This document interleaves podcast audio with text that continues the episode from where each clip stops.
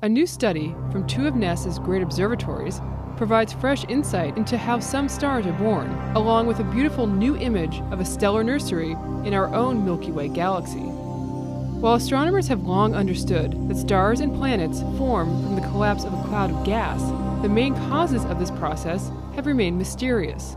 Now, research on an object known as Cepheus b, a cloud of hydrogen about 2,400 light years from Earth, helps answer that question.